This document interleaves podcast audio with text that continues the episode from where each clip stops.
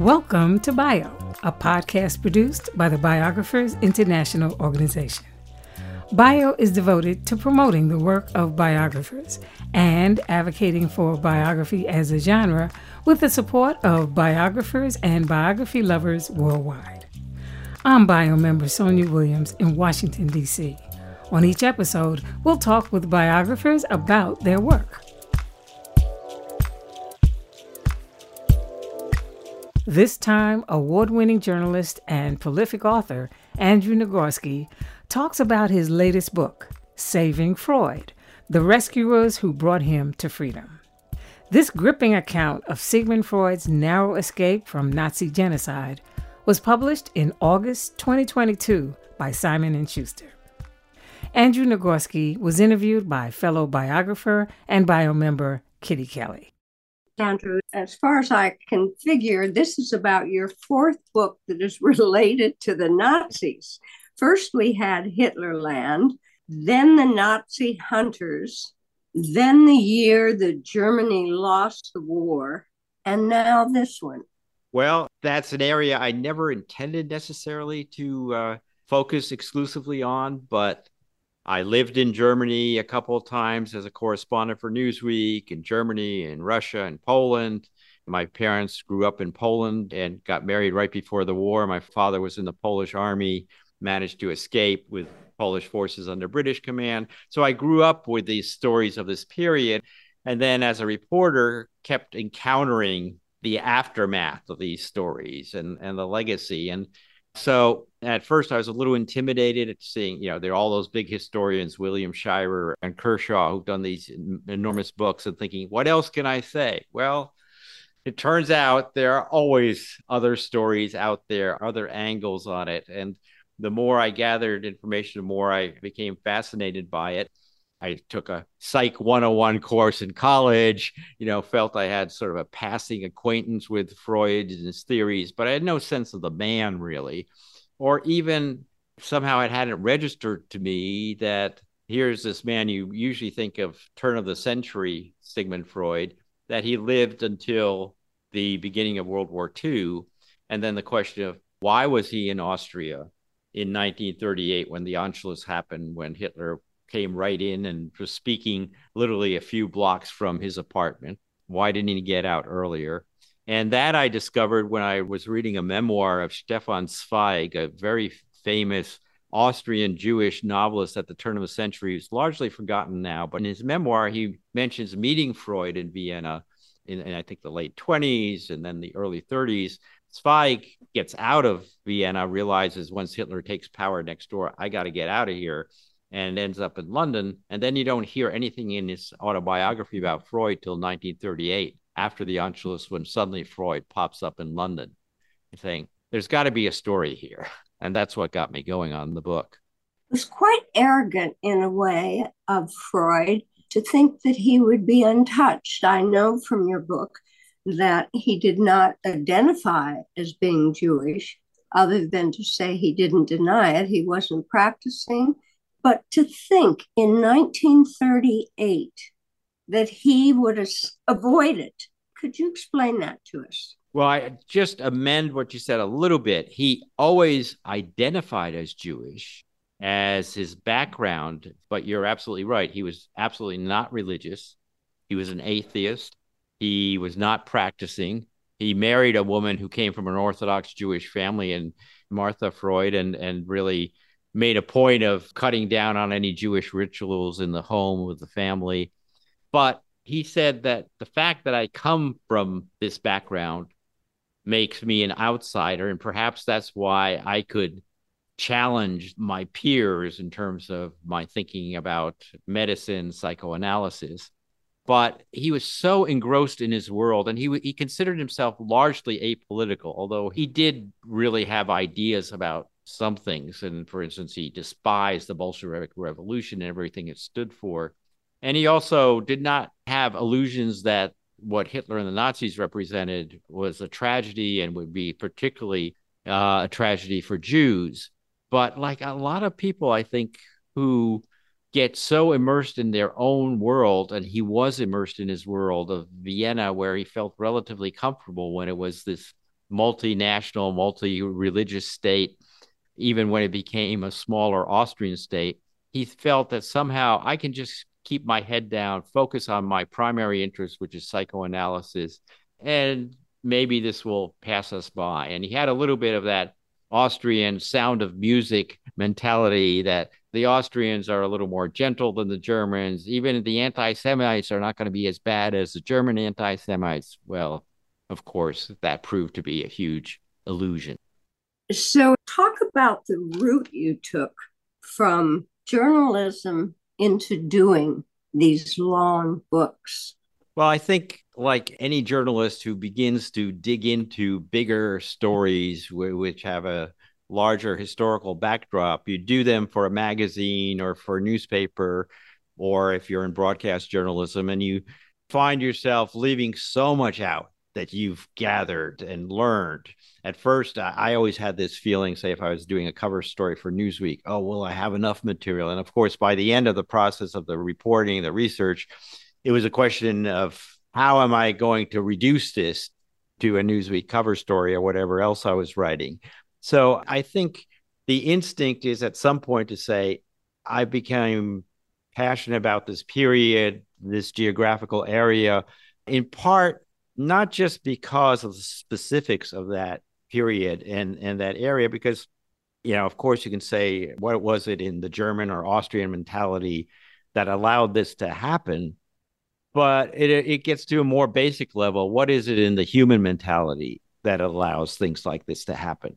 And i think this whole area and time frame raises those questions that go beyond simple nationality or ethnic origin and that's what really got me going. And eventually I just found it not satisfying enough to do it in bits and pieces in journalism alone. And I wanted to be able to spin out these stories, and particularly when the personalities are so colorful. And Freud, I began to see him as a three dimensional figure rather than just sort of this stereotype of the Herr doctor professor smoking his cigar and looks a very off putting character. In fact, the more I learned about him, the more I read of his correspondence and of the accounts of people who met him, how much of a striking personality he was with a very dry wit, but a very cutting wit at times.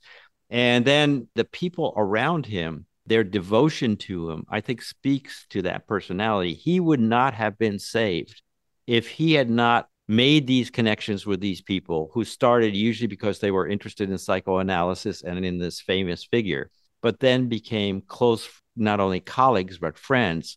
And that's why they went to such lengths to save him in the end. You show that in the book six people, and they're almost interlocked. If one had fallen out, the other five couldn't have pulled him to safety. But it was fascinating the way you talked about each one of these people and would you ever consider taking one of those characters and exploring a life further? Possibly. I think any one of those people could have been a subject for a separate book. Take someone like Marie Bonaparte. First of all, her last name tells you something. She is the great grandniece of Napoleon Bonaparte. Uh, she's also the Prince of Greece and Denmark. She marries into royalty. She is very wealthy but she's very sexually frustrated while very sexually active. And that brings her to Freud. Of course, people like that could merit you know, a good biography. And there have been some biographies of some of these people. But I like the fact that the Freud story has these interlocking characters and interlocking parts. But again, if one of them had not stepped up to play that role, I'm not sure the others could have carried off his escape. One of your characters established his rapport with Freud by talking about their mutual hatred of Woodrow Wilson. Tell us why those two men hated President Wilson so much. William Bullitt, who was from a very famous Philadelphia family, as a young man, he had started out as a journalist, done very well for one of the Philadelphia papers, he also had ambitions to be a diplomat, and he had joined the U.S. peace delegation after World War One. This was the, the delegation where Wilson was very much a part of it. And he got to know this young guy in his early 20s, begins to be, know Wilson. And then he's sent off to Russia at his initiative to go negotiate with Lenin and Trotsky. And then he becomes very frustrated when Wilson seems to ignore his advice on dealing with Russia. And then the famous uh, peace agreement, the Treaty of Versailles, which he feels punishes Germany and Austria Hungary to such an extent that it's going to ensure that there will be another war later, which, of course, at least in part, is true. He also feels personally shunned. As we know in history, personal feelings matter too. He goes back to writing and doing other things. And then he shows up on Freud's doorstep because his second marriage is falling apart. So you have all these famous characters drifting in and out. And first, Freud deals with him professionally he's heard about Bullitt and this very, very promising young writer, diplomat. And he asks him, What are you working on? And, and says, I'm working on a, a portraits of all these major figures at the Treaty of Versailles and what they did, including Woodrow Wilson. And I'm going to do a chapter on Wilson. And Freud said, If you're doing a chapter on Wilson, I would be gladly a co writer on that. Freud loved the Austro Hungarian Empire where someone from a Jewish family like Freud was could do very well in Vienna, even though there was plenty of anti Semitism and plenty of nastiness. But compared to other parts of Europe, there were a lot of possibilities. And he felt that the Treaty of Versailles was a product of Wilson's arrogance of trying to dictate the terms of the peace. And they found a, that they shared that feeling. And then uh, Bullitt felt, well, Freud is going to be my co author, he can't be my co author on one chapter. He should be a co author on the whole book. So let's make the whole book about Woodrow Wilson, and it'll be the two of us. It did create a bond between them that would be very important when Bullitt goes on to become the first U.S. ambassador to the Soviet Union in the early 30s, and then to France, which gives him oversight of the U.S. diplomats in Vienna. And he assigns one of his diplomats to try to monitor what the Nazis are doing with Freud, and that becomes a big part of the story. Andrew, as a writer, I think I recall that that book wasn't published until 1966. Is that correct? Yeah, I think 1966 or 1968. I was fascinated by the six people that helped save Freud. I was stunned by the good doctor. Yeah, Max, yeah. Max Schur, yes. What a lovely human being. Yes. Max Schur, first of all, by way of background, Freud already in the early 1920s was coming down with cancer of the jaw because of his cigar smoking. So he's having constant operations. There were all sorts of medical procedures. It was painful. He had a prosthesis.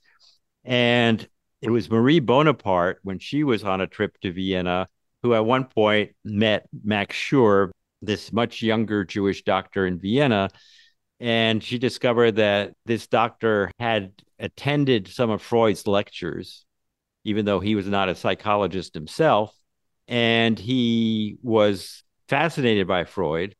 And Marie Bonaparte told Freud, look, you need a, one doctor to coordinate all your medical issues because you've got a lot of them. And you're too important to just sort of let these things linger. And so he takes on Max Schur. They get along very well personally. But one of the first things that Roy says to Schur, if you're going to be my doctor, you have to make me one promise. Once the pain becomes too excruciating, and I tell you, I don't want to continue, you have to help me end things.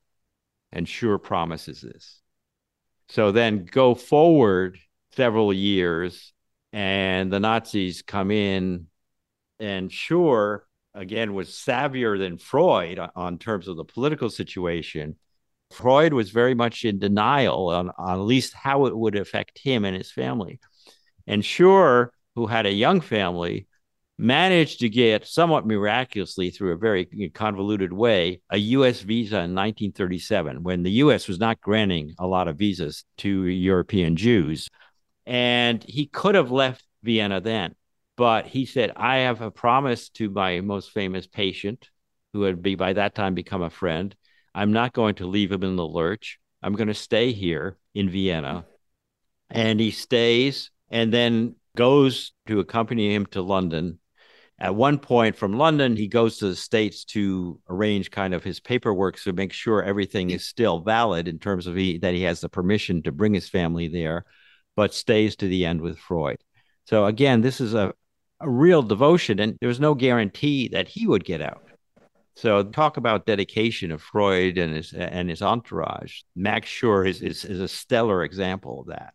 If only we could find doctors like that today. Yeah. Oh, and I would add a PS here. Max Schur wrote a book about Freud, which was a bi- ostensibly a biography about Freud, but also told some of his own story. And in trying to find out more of his story, at one point I come across a reference to a doctor who was the son of Dr. Schur. And there's a scene in uh, the older Dr. Schur's book where he describes how Freud congratulated him on having a new son and gave him some Austrian coins as something to keep with him for the rest of his life. And then I come across a, a reference that th- this man, his son, who by now is close to 90, if he's alive, is still giving lectures at the Harvard Medical School and is at a hospital in, in Boston. And so I just call the number and I get a standard message from a nurse. And I try to explain in the voicemail that no, I'm looking for Dr. Schur. This is the son. And I would like to talk to him about his father. And I have no idea, again, whether he's really there. Is he really alive? And could he be still practicing? I hear nothing for a couple days. I give it one more shot. That evening, he calls me, say, "This is Doctor Schur." Very vigorous. He's still working, and he helps me with some recollections of his dad at the time. He remembers the trip over. He was about six years old when, by the time they crossed the Atlantic and were dodging German U-boats, and he gave me a paper that he delivered to the Vienna Psychoanalytic Society in the 90s about eh, his father's relationship with Freud. So it's amazing what sometimes after all this time you can still find connections and family connections. When you, you have those kinds of experiences, you say, oh my gosh, somebody's smiling down on you to let that happen.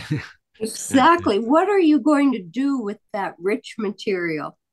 Yeah, I put a lot of that in the book, not explaining necessarily everything in the book about how it happened, although in the acknowledgments I at least yeah briefly mention it. But there's always an overflow of material, and you try to do justice to the best parts. But I tell you one thing I did though. Peter Schur, the son who's still alive, I asked one of the questions I asked him, "Do you have photos of your father with Freud?" And he said, "No, I don't." Uh, that my father was very protective of the patient doctor relationship and never wanted to exploit it in any way and and then I went on a hunt through various photo archives and I found a wonderful photo of him with Freud in London before he died. And the photo is in the book. And uh, Peter Schur, the son, was just thrilled and and bought the rights to the photo as well so he could distribute it to everyone in his family so i felt there was a little bit of payback for his help talk a bit about the basics of writing this how do you do your research in the beginning when i'm exploring a subject like this i'm just trying to scoop up everything i can that's already either in print or easily available through archives libraries. Of course, if there are still people to interview, I try to interview them as fast as possible. On this project, I really felt that was unlikely to happen. But aside from the son of Max Schur, I did find a descendant of Freud's sister who gave me a biography of his great grandmother that helped fill out the portrait of the young Freud growing up as a child.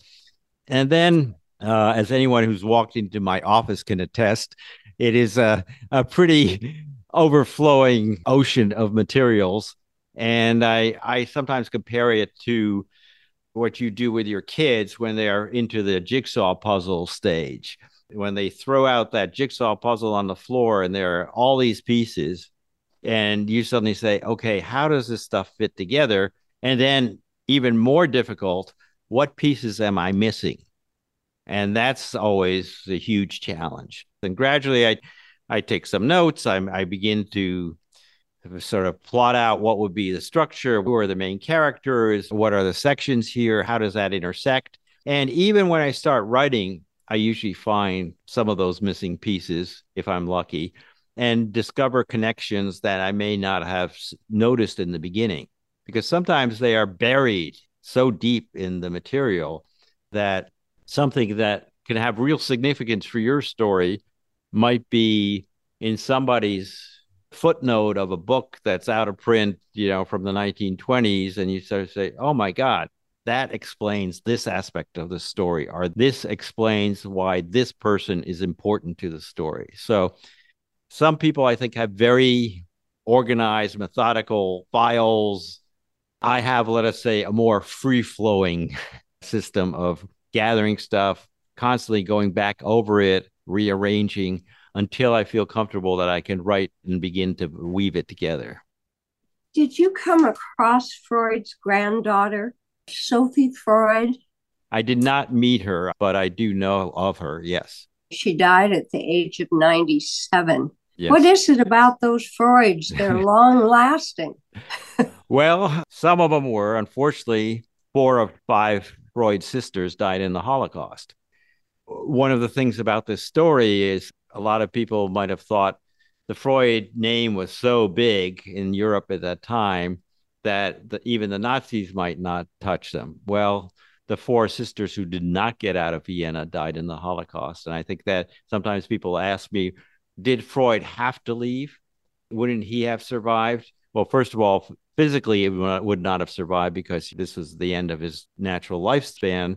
But remember, most of this story is taking place before the actual Holocaust. There's been plenty of Nazi anti Semitism, but the full Holocaust is only looming. But, but you th- have seen in the book when the Nazis come knocking on his door and start tearing the house apart. Yes. When Germany took over Austria, they sent these goons into the houses of prominent Jews like Freud but it wasn't yet quite clear what would they do. They assigned a person called a trustee to each prominent Jewish family. And their basic assignment seemed to have been at that stage extort as much as possible from these families. And that happens with the Freud. But then what happens beyond that is unclear. And so in Freud's case, this brings us to the other de facto character in the rescue squad is a Nazi, Anton Sauerwald, and he comes into the Freud apartment, into the Freud publishing house, and sounds like a, you know a, a horrible person, spewing anti-Semitic slogans and denouncing people right and left. But then it turns out he's 35 years old.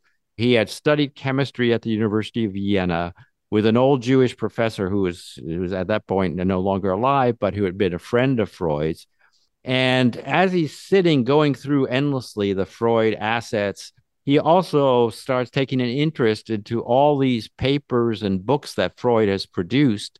And he begins to admire him a bit and probably transferring a little bit of his old respect for his old professor to Freud.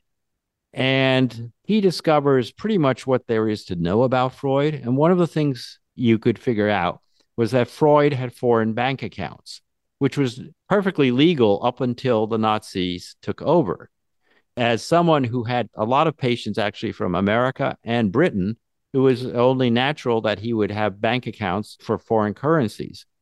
But if that had been discovered by the higher ups, the Nazis, that could have been enough to stop him from ever leaving the country.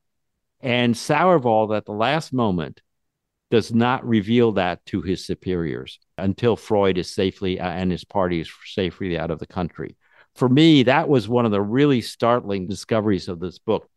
That's the happily ever after ending to this movie that's going to be made of your book. Emily Dickinson said that hope was a thing with feathers that perches in the soul. And I have hope for you because this book is going to be a wonderful movie. Well, thank you. I would be delighted if your prophecy comes true. And since I also like Emily Dickinson, I went I went to Amherst College and she grew up in oh. Amherst, oh. Massachusetts. So I especially like that reference. The, the Belle of Amherst. Yes. um, what would you advise biographers in undertaking a historical figure that so much has been written about? Well, what I would say is just keep an eye out for things that you don't know, first of all. If you don't know it, then a lot of readers are not going to know it, or at least may not have thought about some aspect of this person's life. And the other thing is, I think when taking a figure like Freud, a lot of the books tend to focus on the very serious theories, and, and that's all fine but I'm always intrigued by the very personal. And from the time I started research on the book to the time I finished this book, I came away with a totally different impression. I felt that if I got to know him, if I broke through that first reserve, that this would be someone I would not only admire, but could feel a personal connection to. And, and for me, always one indication is does this person have a sense of humor? And Freud for all his seriousness in his letters and his, his remarks comes across that way. For instance, he only met Einstein once. They're both very famous at that point. And they have this meeting, and, and he's asked afterwards, Well, how was this meeting of the two of you? And his answer was Einstein as much an understanding about psychoanalysis as I do about physics. So we had a very pleasant talk. So, a way of very nicely signaling, you know, I'm not going to pretend that I discussed nuclear physics, or he's not going to pretend that he understood, understood the theories of psychoanalysis. So he could relate to people. And then he had courage too. That's the other thing. Towards the end, he may have misread the situation. He certainly did misread the situation. But then at the very end of this whole process of trying to get him out, and the hardest part was to get the Nazis to sign off and allow him out after they they basically demanded a, a huge ransom. One of these Nazis come Nazi officials comes in and makes him sign this statement saying, I was treated very well under the new Nazi regime. I have no complaints against them. And he knows he has to sign this, this series of lies. And he's about to sign it. And he turns to this official. He said, Could I just add one line? I would recommend the Gestapo to anyone. At that point, his housekeeper, who overheard this, almost drops through the floor. She's terrified that this Nazi's going to turn around and say, You can't leave. But the guy just turns around, grabs the signed statement, and leaves. But the idea that he had the audacity to say something that last moment shows both his courage, his sense of irony, his sense of humor, even in the face of the the most dangerous situation. And the fact, for instance, that Freud wrote letters all the time, it meant that you have a running commentary day to day about what he's thinking. And there's an immediacy to that. To me, that's the most vivid kind of history or biography. Andrew, a lot of people don't have access to that kind of material, the letters. How did you find them? First of all, almost all of Freud's correspondence ended up preserved in the Library of Congress. After his death, there was a real push by some of the Americans who followed Freud to preserve his material. That was the, the place where you gathered it. Luckily, a lot of the letters have been published in one place or another and translated. So there are volumes of his correspondence between him and a number of the major players in my book. Uh, one of his sons edited a very good volume, which is a compendium of some of the major letters. So there's a lot you can find in published form, but sometimes you have to go through the originals. Well, you've got to take me to the movie when it comes out. I would be happy to. I would be more than delighted to. thank you so very much for your time. Well, thank you. It's been a real pleasure. That was veteran journalist and author Andrew Nagorski speaking with fellow biographer and bio member Kitty Kelley about his latest book, Saving Freud The Rescuers Who Brought Him to Freedom. It was published in August 2022 by Simon & Schuster. This interview was recorded via Zoom on December 1st, 2022. To learn more about bio or to hear other episodes in our podcast series, please visit our website, biographersinternational.org.